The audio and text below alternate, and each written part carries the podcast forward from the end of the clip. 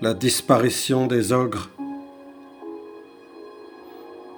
Ce texte fait suite à celui appelé L'étrange fissure du temple, dans lequel je rapporte que, d'une fissure mystérieuse dans un temple céleste, où j'étais entré sous les traits d'un elfe appelé Redumel, je venais de voir une main énorme surgir parmi des fumées âcres. Le monstre auquel appartenait la main cligna des yeux dès qu'il eut sorti sa tête énorme de l'ouverture.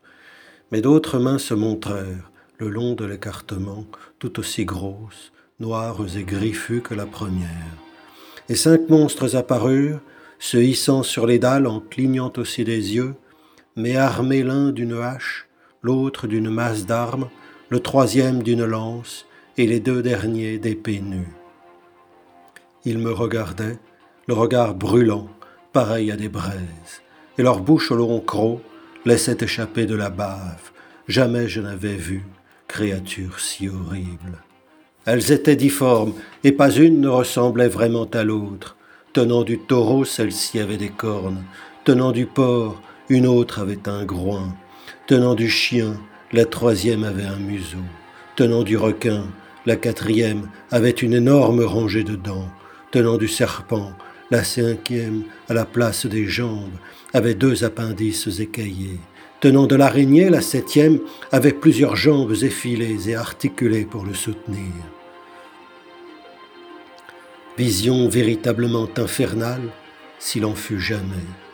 Je ne savais qui étaient ces êtres, mais comprenais qu'il me fallait les combattre. Sans me poser d'autres questions, je me fendis et lançai mon épée vers le premier qui tenait une hache. Je le manquais, je ne sais comment. J'eus l'impression qu'elle l'avait traversé sans lui faire mal, comme si sa lame n'eût été que de fumée. Je la regardais, elle était bien solide, elle refléta mon œil en jetant une étincelle. Je regardais les monstres et m'aperçus qu'ils avaient une sorte de transparence. Eux-mêmes étaient plus ou moins faits de fumée, apparemment. Cela m'étonna, car au premier abord, ils m'avaient paru si massifs. Ils se mirent à rire en voyant que j'avais manqué leur compagnon. Je me demandais s'ils pouvaient se solidifier assez pour me blesser. Celui que j'avais attaqué brandit sa masse d'armes et la battit sur moi. Je bondis et elle me rasa. Elle s'enfonça lourdement dans le sol dont elle brisa la dalle. Un tremblement se fit sentir sous mes pieds. Je n'y comprenais rien, seulement que je devais fuir si je voulais en réchapper. Je réessayais toutefois d'enfoncer mon épée dans un corps ennemi en frappant des stocks. Je n'eus pas plus de succès.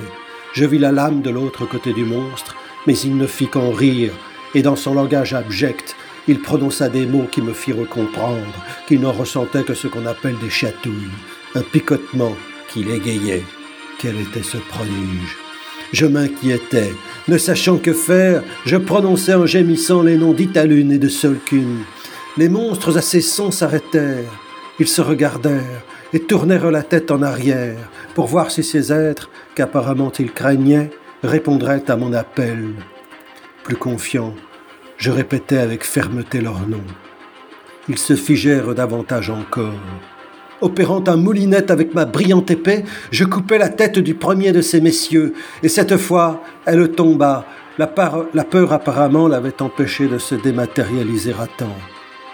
Cependant le monstre décapité disparut, s'affaiblissant en vapeur, puis en ombre, puis en néant pur. Les autres reculèrent, prenant peur. À suivre.